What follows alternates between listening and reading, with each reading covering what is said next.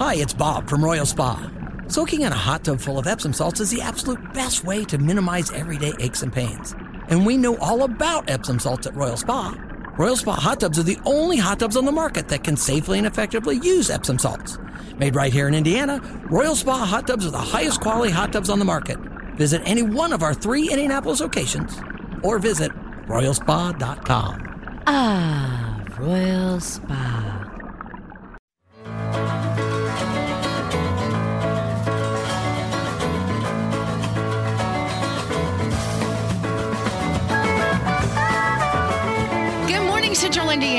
Are you today? Happy Father's Day to all of the dads and the stepdads and grandpas and those that are in the role of a dad. I hope you have a fantastic day as you celebrate. This is the first day, the WIBC Sunday Magazine Show. We're brought to you by Greg Cooper and Lisa Phillips, real estate consultants with Crossroads Collective at Compass Real Estate.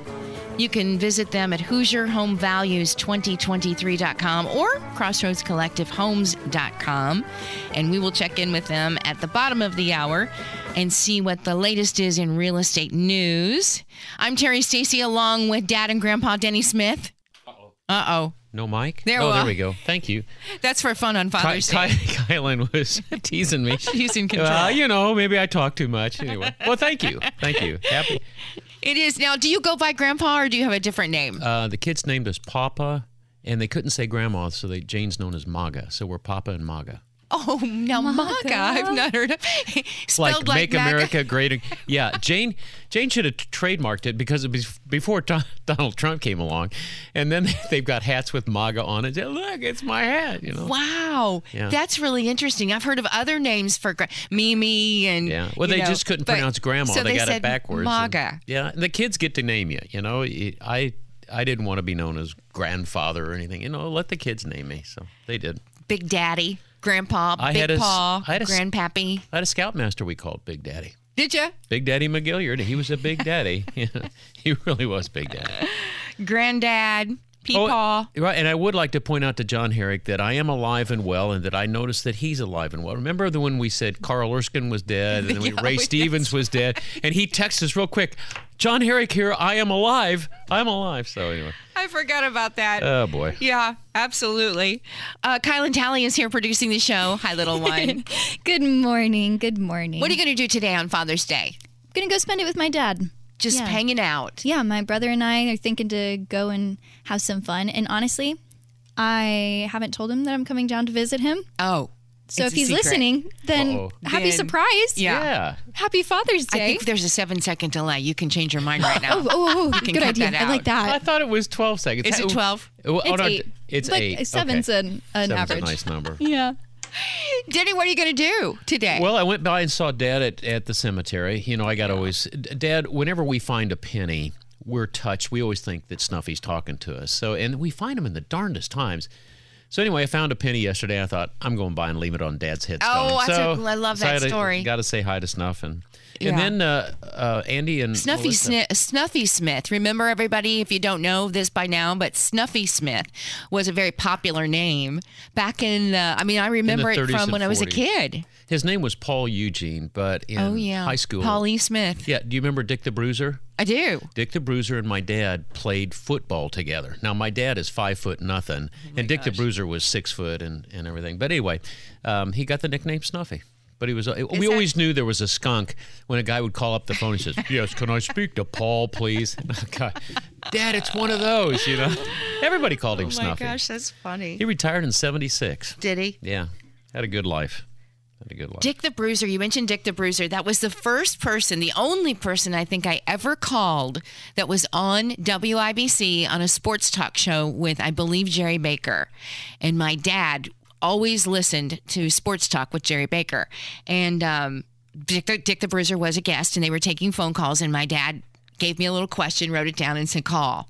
And that was And the did. first person, the only person I think I've ever called a radio station, and it was this one, uh, WIBC, to ask Dick the Bruiser a question. And He was a wonderful guy. He lived- was, and he was great with kids. He lived on Kessler, but Dad said that he had a tenor voice, but in football they didn't have the protection. And he got a chop to his throat, and that's when his voice roughed up a little bit. That's that was a Oh, story Dad was- told. Yeah, we thought that was all just part of his. Yeah, they were the shtick. 1947 North Central Championships. They didn't have state, uh, you know, football at that point, but they were.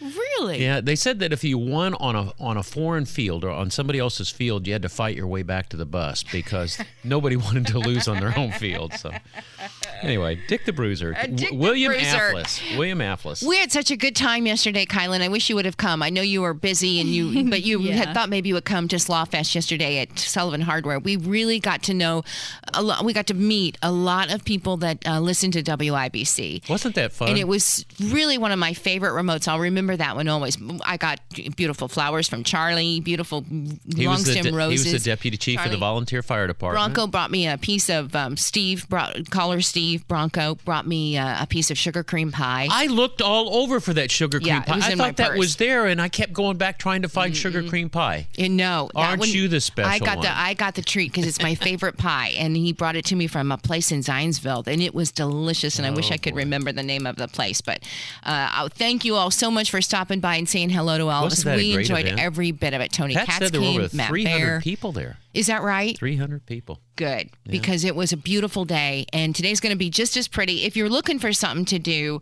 with Dad today, the track out at IMS racing continues out there today. Gates are open right now for the Brickyard Brickyard Vintage Racing Invitational, so it might be a good day to take Dad out there. Tickets start at thirty dollars each. Kids 15 and under are free with a paid uh, ticket uh, from an adult. They'll have uh, right. In fact, right now they've got their pre-war exhibit, Denny at noon, that you would love, and then racing starts back up at 1.30, over by four o'clock, so you'll be home. And the bees are gone, by the way. Did you know that story about the bees?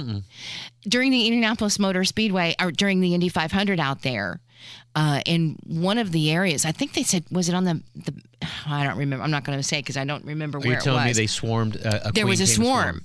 Yeah. And but nobody was looking. Nobody paid attention because the cars are loud and nobody could tell it was it, the, this swarm. And some people were videoing because it was such a big swarm. So apparently this happens often out at the track that this swarm comes back. And one of the beekeepers, local beekeepers, came out and they got a call after the day after the race was over, and he collected these bees. All you got to do is get the queen. If you can And find the queen. Oh, he couldn't. He, he still couldn't got find him? the queen so he oh. came back i guess a little he stayed and he waited and waited until the queen came Oh, boy. and then he got he caught her and then and then everybody followed and they all got into where their cages and they took them up to a place where there's a place for them Yeah. a, a place to be and be happy be, Be- and be uh, on keystone like up near up near where pat is Hey, Kylan, did you get your picture taken with Will Power? You were ta- getting your picture I did taken. not. That was Okay. one of the racers I did not get Ooh, to. he was so hot Wasn't he yesterday. mad? got jammed up. He wants He to. was- he, he wants to punch Yeah. Grosjean in the face. He, G- said. G- Grosjean, yeah. Grosjean, I'm yeah. Yeah. Romain Grosjean, he wanted to punch him. He said somebody needs to punch him. And then he got mad at Scott Dixon.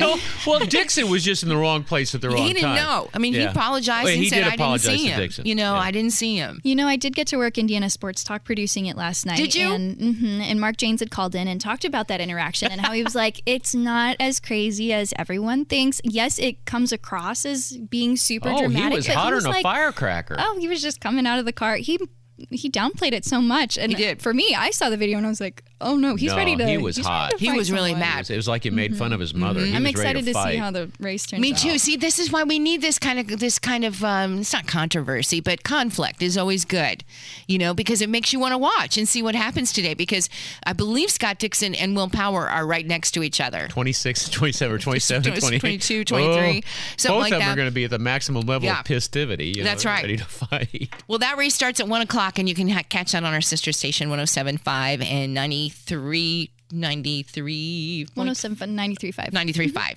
Uh, the fan. You can do that. All right, Kylan, we need to take a break, don't we? Yeah. Okay, coming up on this Father's Day, a dad who's become famous in the blog sphere by sharing his fatherhood journey. That's next on 93 WIBC. Life is so much more than a diagnosis. It's about sharing time with those you love, hanging with friends who lift you up, and experiencing all those moments that bring you joy. All hits, no skips. Learn more about Kisqali ribociclib 200 milligrams at kisqali.com and talk to your doctor to see if Kisqali is right for you. So long live singing to the oldies, jamming out to something new, and everything in between.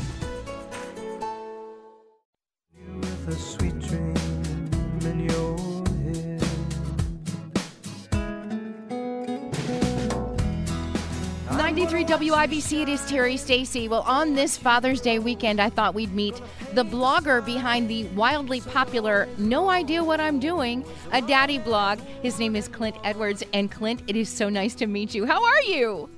I'm good. I'm just excited to be talking. How are you? I'm good. Thank you for spending some time with us this morning. Clint and his wife Melody have three children Tristan, Nora, and Aspen, the youngest. And you've been blogging for about a decade, is that right? Uh, yeah, it seems like an eternity, somewhere in there. Yeah, at least 10 years.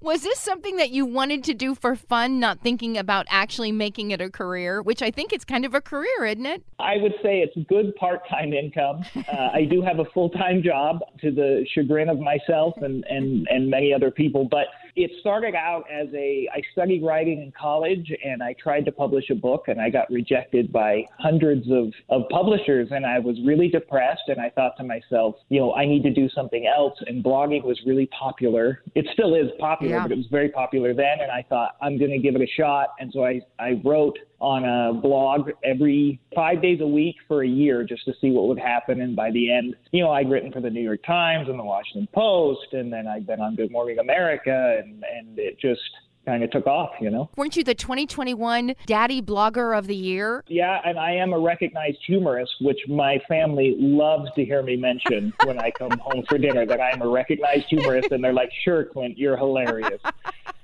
Okay, so listen, I mean, the, the success came. So there must have been a break. It was a slow building of, of a few viral, different viral posts. I mean, one in particular was in the Washington Post, and that's how I ended up on Good Morning America. But the one that really built me like a social following was it was funny. I was at Red Robin with my youngest, and she threw this huge fit in the restaurant, and so I hauled her out like a kicking and screaming surfboard, and uh, people were glaring at me, and I was like angry and frustrated, and I'm sitting in the car, and she's crying, and I'm trying to be a good dad, but I'm overwhelmed, and I just vented on my Facebook page, and that that sucker really tu- touched a chord because a lot of people had carried kicking and screaming surfboards out of of a restaurant, and it, it was crazy. That thing was shared hundreds of thousands of times, and and that's that's really where where I started to have like a you know I went from you know tens of thousands of followers to hundreds of thousands. I think that's awesome. By the way, we're going to tell you about his books too because they do pretty well as also.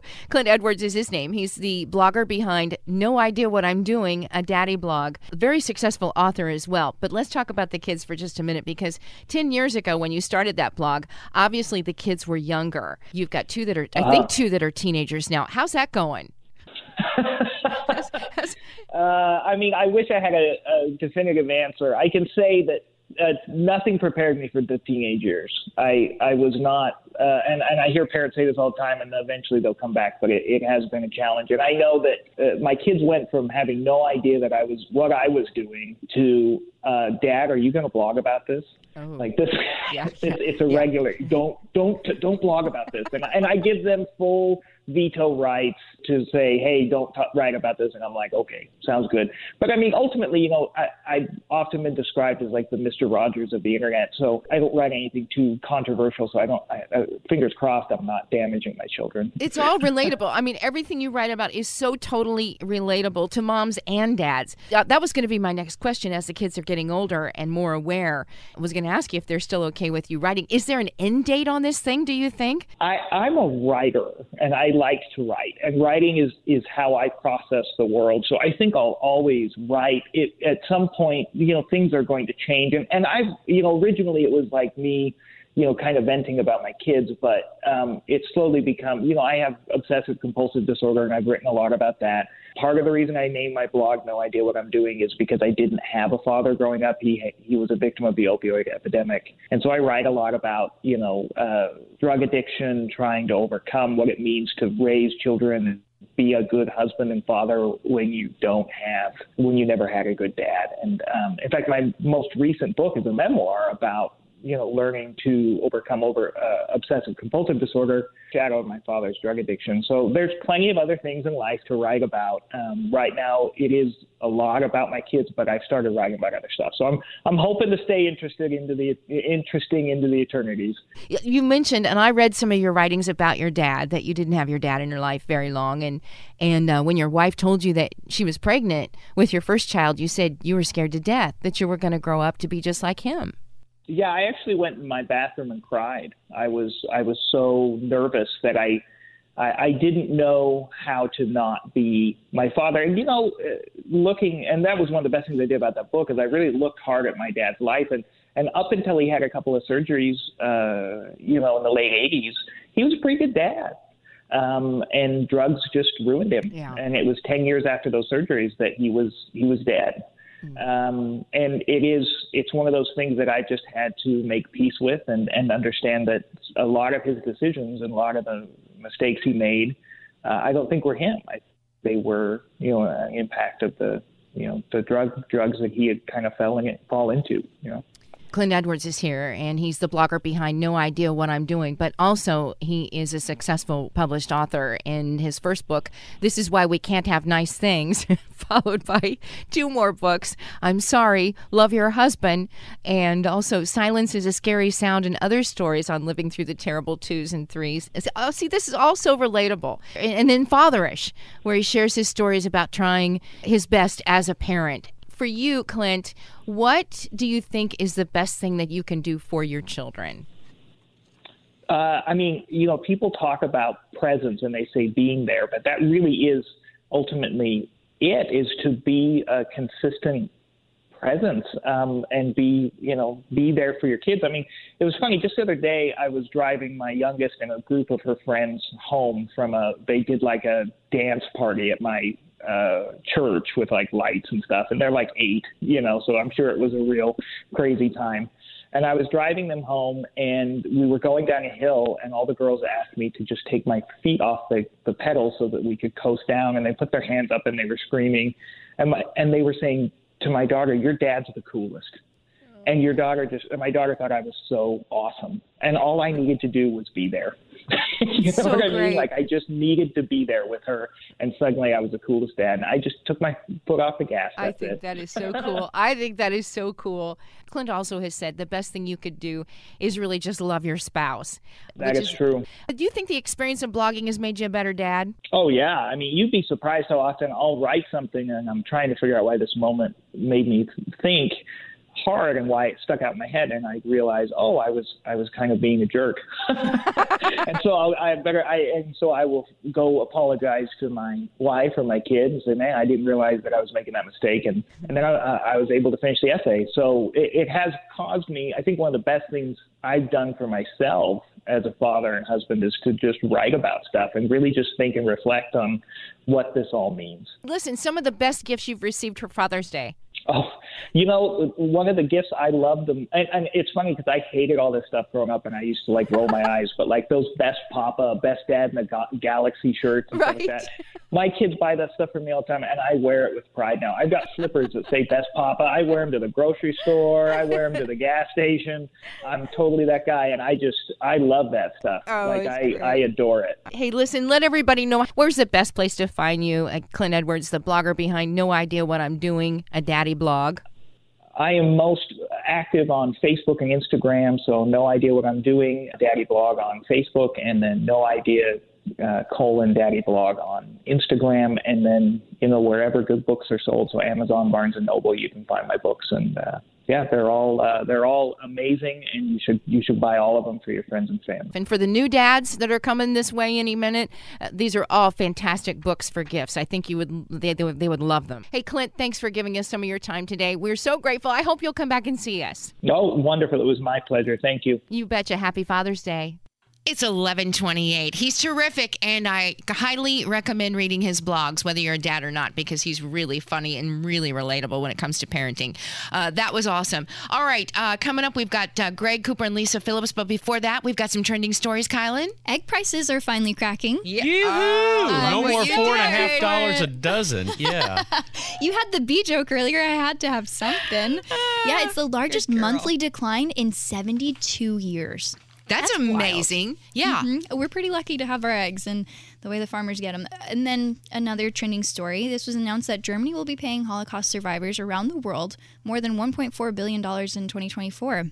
It's slated to be one time payments Mm-hmm. and through welfare programs. And it's kind of nice to see some Absolutely. changes. You know, the commercials that run at night. Have you seen the commercials that run at night that are um, uh, about the Jewish community and the suffering that they still endure and their, you know, the poverty? Uh, it's just, it's one of those commercials uh, like the, you know, I don't know, but it's one of those the- that just like rips your heart out and you say Humane 15. Society. Yeah, I they, hate can you send us $15 a month? Um, you know, I've, I've been doing that kind of thing since I was a little kid when I I supported a child in Africa or Did you Uganda. It was? Uganda. Yeah, Toby I- Gabiso. I ended up having name. a well donated in in Africa in my name for a birthday present. That's a great present. They, but I the well's got my name on it. It says Does this have it your said- name? It said Denny Smith on the well. Oh, so I if think I ever that's get to. Africa, I got to find this Yes, well. Yes, you do. Yes, you do. Oh. My final training story for you is just because this is going to relate to next hour. Tourists continue to harass some wildlife in the Yellowstone Park. Stop doing this. Yes, They're going to get their Yellowstone. butts whipped. They if really they, are. If they mess with the wrong one, Yellowstone even released a plea in response to the few incidents, and because if you mess with the wildlife, if they retaliate, they have to then euthanize them, and that's oh. not Stop good. t- getting your selfie picture with these animals. Mm-hmm. Stop it. a lot of people don't it. know that a bison can jump over your car and never. They can jump eight foot in the air. I didn't know that. Oh, I they're didn't- jumpers. They're. I mean, they're. They can jump like a deer. That's the animal everybody wants their picture taken with too. Is the They're gonna- bison? they're going to get their butt stomped. That's for Crying sure. out loud! Stop doing stupid stuff. Man, oh, Oh man. boy! Hey, okay. Speaking of uh, Not butt, to- Oh, by of, the way, Oh, yeah, I yeah, yeah, yeah. uh, Speaking of butt stomp, stomp, stomping, if you've ever bought a house, you have to deal with appraisers. Okay, appraisers can be the official butt stompers. and uh, can we bring up uh, Greg Let's and Lisa? do. Greg This is the Cooper and. Lisa Phillips, real estate consultants at Crossroads Collective at Compass Realty. Uh, check them out at crossroadscollectivehomes.com and also check out Hoosier Home Values 2023.com. Hello, our friends. We're so glad you're here on this Father's Day. And uh, Greg. Good morning, Lisa. Good morning, Greg. Who wants to take this question? Is this a Greg question? This is a great question. Let's go, Kate. All right, so Greg, let's talk about what exactly is a home appraisal and who in the world is the home appraisal done for in a real estate transaction. Mm, okay. So it's an it's an independent opinion of value done by somebody who has nothing directly related to do with the real estate transaction, guys. And ultimately, it depends who it's being done for. If there's a mortgage being obtained on the property, you know, most home buyers think, well, I'm getting an appraisal done. It's for me. No. If there's a mortgage being put on a property, that appraisal is actually being done to protect the lender that the buyer is paying for. And that's kind of a common misconception among a lot of people. Now, if it's a cash transaction, buyers can do it for their own information or they don't have to do it at all. But all mortgage based transactions, generally speaking, are going to have some kind of a, an appraisal. And then, Lisa, who orders the appraisal and then when does that happen? So if it is a buyer being financed with a lender, the lender will order the appraisal, but the buyer is paying for it up front. So that sometimes is when in our market there'll be a holdup because in our contract that appraisal is supposed to be ordered immediately. And sometimes because of just the transaction, it's a thing of, oh, it has to be paid for by the buyer up front, and then the lender will go ahead and order it. And, and, you know, wait, I have one quick question. and That is, okay, so you go through this transaction. Let's say that, uh, and then that transaction falls through, and you you change your mind. I, as a buyer, say, no, you know what? I've decided I don't want that house. Then the next person comes along and they say, we'd love to have this house. And do they? They still need to go through another appraisal and get that done, or can, even even if it's five days later, right? Yeah, yeah. and Okay. it, it, the appraisal is done specific to the date. Okay. So in my former life, this is what I used to do. So I ah. was an appraiser in my former life. Bless So her I father, for butt- she has sinned. I was the butt. what, what, what was it, Denny? I'm I the said. Bless her father, for she may have sinned. no. Oh, no. Oh boy. Oh, she has. Oh, she. Kylan, I'm go a bit ahead. confused. It's thrown out. I mean, it's thrown out. I, quick question, Greg. Do you all real estate transactions have to have approvals? Like, which ones don't need an appraisal? Well, the, the only ones would be it's an option for people purchasing with cash because we all just have hundreds of thousands of dollars laying around that we can throw throw at real estate transactions. Oh, Actually, guys, over over thirty percent of the homes bought in Central Indiana are bought with cash. So those transactions, it's an option. But if you're getting a mortgage, you're absolutely going to have to have some kind of an assessment evaluation. I mean, and this was all part of the Dodd Frank housing crash, et cetera, et cetera, 2008, 9, and 10. That's a protection that was put in place for lenders so that they were made sure that their, their values were covered when they lended money. But in also what we've seen in the past year is that sometimes mattering how much money the buyer is putting down, the lender is basically running it through a program and it's coming back that they do not have to have an appraisal. They feel that it is the their fi- the, the lender feels that they are covered to the point where we are not having always um, to have financing. Right. If it's a big enough down payment, sometimes the lender will waive that. All right, Lisa. Let's take the other side of that. Let's say that uh, Terri and I are married, and we put Oh, a boy. we put we put. You There we remember? Remember, we we were married last year, so or last week, so And we're still week, married, and, every week. and and we Yeah. we put a bid on a house. It was a nice, you know, uh, empty nester, and it was three hundred fifty thousand, and we said, let's go with that, three hundred fifty thousand. And yet the appraisal comes in for less than that. What the heck happens if if it doesn't come in enough? So back in the old days, you would pretty much it would drop down to whatever the price was of the appraisal, just because the buyer probably didn't have money set aside to make up the difference, and the seller would be motivated enough to agree to that price. Sometimes the appraiser is wrong, and so I, as a buyer's agent, a lot of times we negotiate that and give them information, and sometimes that gets changed back up to the 350. It was if it was a I would say not the best appraisal done, but right now a lot of times you're just making up that dollar amount. Okay. Whoa, whoa, whoa, whoa, whoa! Making up mean they won't mortgage as much, so I have to come up with more of a That down means the buyer's bringing the tw- the buyer's bringing the rest of the money to make it whole. Terri, we're married, but that's coming from your side, okay? that's coming from your side. Thank you. Okay. Uh, okay, so is an appraisal for a home sale, Greg? This is for you. Is an appraisal for a home sale different than for someone who may be refinancing their home? Yes, very much so. Because once you live in the home and you have an established credit history and you've been making payments on it, the bank has a sense of trust about you. And so they're going to be a lot less concerned with a, a hard line appraisal. Appraisals know, excuse me, appraisers know Okay. whether this is a sale or whether it's a refinancing. So if it's a, br- a sale and you're going to be brand new to this property and making payments on it, the appraisal will be more stringent and detailed than someone who's doing it for a refinancing. If you're trying to get uh, a, a home equity line or something like that, those are a little bit less stringent as far as what the appraisals are done at. Hey guys, you know, in every sport there's a ringer, somebody who everybody wants on their team. What happens if I can I choose the appraisal the appraiser? Who chooses who the appraiser is? So back in the olden days, the lender would choose individually the appraiser. So after the housing crisis, that changed. Therefore, there's like a pool. And so the pool, it comes from the pool. So there's really no one picking unless you are a cash buyer and can pick then individually the appraiser. Okay. Okay. All right. HoosierHomeValues2023.com. That's a great place for you to go. Also, CrossroadsCollectiveHomes.com. Remember these folks when you are thinking of buying or selling your home. Maybe that's right now and you need some help. If you have any questions, you can certainly find them on their social media platforms. Greg Cooper. Also, look for Lisa Phillips. Again, real estate consultants at Crossroads Collective at Compass Realty, CrossroadsCollectiveHomes.com. Thank you both. Have a great rest of your weekend, and we'll talk to you next week. Thanks, guys. Happy Father's Day, Denny. Thanks, brother. Same to you now. All right, coming up, Denny, you've got. Oh, uh, we have uh, done some research with uh, Dr. Robert McAllister, who's a board certified internal medicine, board certified dermatologist. I had a thousand questions about these new sunscreens and, you know, how many skin cancers are really out there. He, and he's a wealth of knowledge. He'll be joining us. That's next on 93 WIBC. Life is so much more than a diagnosis. It's about sharing time with those you love, hanging with friends who lift you up, and experiencing all those moments that bring you joy. All hits, no skips. Learn more about Kisqali ribociclib 200 milligrams at kisqali.com and talk to your doctor to see if Kisqali is right for you. So long live singing to the oldies, jamming out to something new, and everything in between.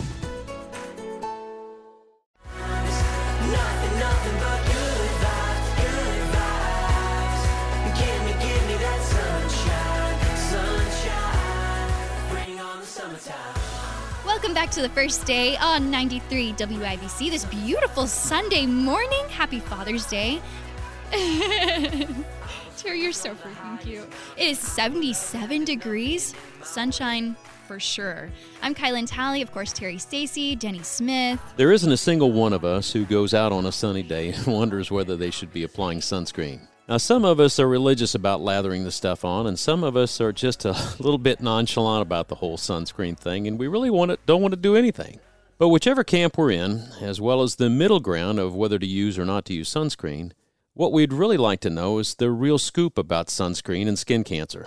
Joining me today is Dr. Robert McAllister, a board certified dermatologist from the west side of Indianapolis, to answer some questions Dr. McAllister's been practicing dermatology for nearly 40 years, and he has certainly been on the forefront of screening for and treating all varieties of skin cancer. Dr. McAllister, thanks for taking the time to share some information about sunscreen. Glad to do it, Denny.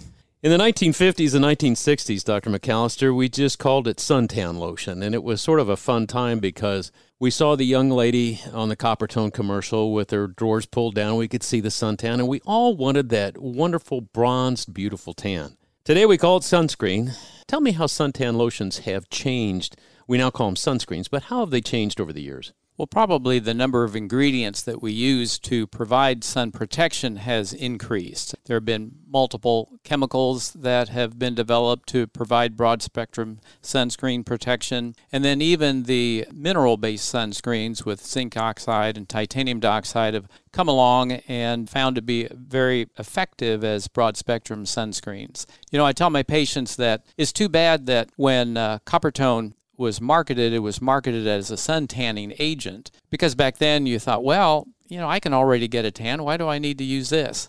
But if it were marketed as a sunscreen to mothers trying to protect their kids from getting a sunburn and the bad effects of the sun, then it would have been used more and maybe people would be more in the habit of using it today. You know, I've read about this. We've gone from the chemical base that you talked about. I remember zinc oxide that we would rub that all over our noses when I was a lifeguard, and they that was the thing that was sticking out there to get sunburn. Can you explain the difference between the mineral based and the chemical based for me? The mineral-based sunscreens contain just zinc oxide and or titanium dioxide. So they are what they call inorganic chemicals and they provide uh, sunscreen basically because they absorb the sun's rays. Now chemical-based sunscreens will absorb the sun's rays but then they convert those to infrared rays and then those are released into the skin thought to be in a harmless fashion. I'm wearing a piece of clothing that you taught me to search out, and I'm pretty impressed with it. It's a wonderful shirt. I've got three or four of them, and they're supposed to help screen out the sun. What's this shirt got in it that makes it so very good? Well, it all depends. The different manufacturers that uh, manufacture some protective clothing do it in various ways, but most of them do it through a type of fabric that's very tightly woven to decrease the sun's rays penetration. Uh, sometimes uh, they are specially engineered to actually prevent sun penetration into the skin. And once in a great while, they have even a special dye coating the fibers to prevent sun penetration. Wow, that's pretty serious stuff some of us are in the shade a lot. And I've always wondered whether the UVA, UVB, all that stuff, if we are in the shade, what is our risk of skin cancer? Well, let me tell you a small story about that. One of my patients told me one time that he went fishing. He had a long sleeve shirt on and he was in the shade and he was fishing by a lake and he was fishing all day long. So he was in the shade all day, still had his clothing on. It wasn't SPF clothing, but it was just regular clothing. So when he went home that night and he took off his shirt, he realized his chest was totally sunburned. Oh, and Oh, that was because he got all this reflection off the water of the sun and it penetrated regular clothing, so it got all sunburned. So even if you're in the shade, you can get reflection of the sun from pavement, from grass, from water, from sand. When you see a skin cancer, your experience will tell you what you think it is. Go through the three different stages or the multiple stages of skin cancer as the professional community identifies them. There are three basic kinds of skin cancer, and a lot of times people will confuse melanoma with just skin cancer. Melanoma, of course, is a skin cancer, and it's the most deadly kind. It's the kind that can spread internally and, and be fatal. But there are three basic kinds. There's the basal cell carcinoma, which primarily stays within the skin and almost never spreads internally, although it can be very invasive. Then there's squamous cell carcinoma, and that has about a 5% chance of spreading internally, but 95% chance still it's going to stay within the skin. And then, of course, there is the melanoma, which is the cancerous mole that has the changes you want to look for the ABCDEs of melanoma asymmetry, irregular border, multiple colors, diameter larger than a pencil eraser head or six millimeters. And then E means evolution. It'll start small and then enlarge and develop some of the first three features that we talked about. You know, a couple of years ago, you recommended a great sunscreen for me. I hated sunscreen. I hated wearing it. My wife Jane wears it almost every day. But you recommended a sunscreen called Anthelios by La Roche Posay. Is that still a good one, or do you recommend other ones besides this La Roche Posay? Well, currently I'm recommending more of the mineral based sunscreen just because some of the chemical based sunscreens we found there was a study in the Journal American Medical Association in June of 2019 that did a study with volunteers using chemical based sunscreen and looked at four ingredients. These patients applied the sunscreen the way they were supposed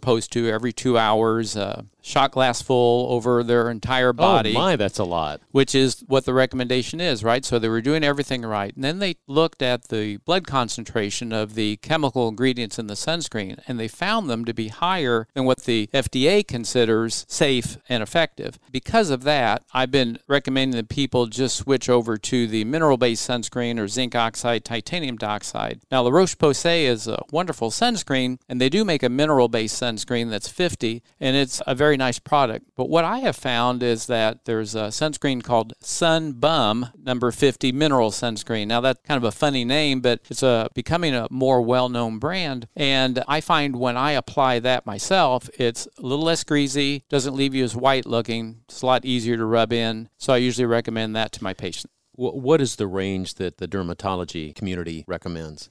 American Academy of Dermatology and most dermatologists would say you should use at least a 30 or higher SPF. Joining me is Dr. Robert McAllister, a board certified dermatologist. He's been gracious in sharing some time with us as we ask questions about sunscreens and skin cancers. So, Bob, you go through all of this and you say to yourself, what a waste of time. You roll the dice and you say, I'm never going to get cancer. We look at ourselves as human beings, we take our antioxidants, we try to live a healthy life. What happens when you get skin cancer? One short story of uh, clinical experience. I had a young man come into my office one time with an unusual looking spot on his left elbow. He had never used sunscreen or thought it was necessary. I looked at it and I knew right away it was probably melanoma. And he could tell I was kind of concerned before I even said anything. He said, What do you think? I said, Well, I'm not really very happy with this. I'm a little concerned it might be something. He said, Doc, you're scaring me, you know? So I said, Well, we need to go ahead and biopsy that today. And regrettably, it was melanoma, and he was dead in six months. From a personal standpoint, you know, I've been doing dermatology since 1983, and you would think of all people, I should know the hazards of not using sunscreen. And, and I have been trying to be faithful with sunscreen and when I've been out in the sun ever since I went in my residency in 1983. So I've been pretty faithful with that. But you know, getting skin cancer can happen to the best of us, and it's happened to me. I've had four different basal cell skin cancers on my face, and I'm sure that's from prior sun damage and sun exposure, maybe even from current sun exposure, even though I've been trying my best. Uh, lately, the last one I had was involving the rim of my nostril, and there's not much skin there. Unfortunately, it was a pretty invasive skin cancer, too. So I was really worried I was going to lose a lot of tissue there. It was really going to cause quite a deformity. Went to my plastic surgeon colleague, and he removed what we could see, and then he sent it away for frozen section surgical pathology. So I'm lying on the table there waiting for the results of that frozen section pathology to come back. And it took about 40 minutes. And, you know, while I'm lying there, I'm thinking, how much nose am I going to lose here? What kind of hole is this going to leave? Thinking about if you don't use sunscreen, this can happen. And will it happen to me? You know, I began to get really worried and concerned. Well, then eventually the plastic surgeon came in the room and he said, "Well, thankfully we have good news. We margins were clear and he was able to get it all, you know, with minimal defect, but, you know, I'm I'm lying there I'm thinking, I don't want to have to go through this again. So, from now on, I just use sunscreen every day because I do not want to have to go through that again and wouldn't want to wish that on anybody. Dr. McAllister, have you seen an increase in skin cancers of late? You started, you've been at this almost 40 years now. In the early part of your practice, did you see as many skin cancers as you are seeing now? I probably am seeing more skin cancer. That may be because I see predominantly elderly population now in the later phases of my practice. Even so, I think that the numbers of basal cell carcinoma and squamous cell carcinoma are increasing. And probably gradually, even nationally, the numbers of melanomas are increasing as well. Joining me has been Dr. Robert McAllister, an old friend from Speedway High School. I always appreciated him as a scholar. I've appreciated him as a dermatologist. I appreciate him as a human being. And the lesson that he has just given us is that no matter what you do, sometimes you roll the dice and it's you. So, how about using that sunscreen and paying attention? Because there are easy ways, are there not, Dr. McAllister? Yes, there are easy ways to protect yourself. I always tell my patients sun protective clothing always outperforms sunscreen just because most of us don't apply enough, we don't reapply frequently enough, and it's just very hard to use sunscreen in the manner in which you should really use it. But doesn't mean you shouldn't use it. You should still try, but if you can wear clothing like SPF shirts, that's going to be far better than trying to apply sunscreen over large areas of your body. Great information. Great interview, Denny. Thank you so much for doing that You for us. betcha. You Appreciate betcha. it a lot. Important. Think about that before you head out, out today. It's 11:53. You're listening to the first day on 93 WIBC. 1156 happy father's day to each and every one of you from the most ridiculous lies i've ever told my kids according to dads this is an interesting one that swallowing gum gives you bo- bouncy poop oh my gosh so don't do that ah, I thought you were going to say so blows cute. bubbles. So cute. We've got another hour to go here on the first day. Thanks for joining us. The news is next. Wow.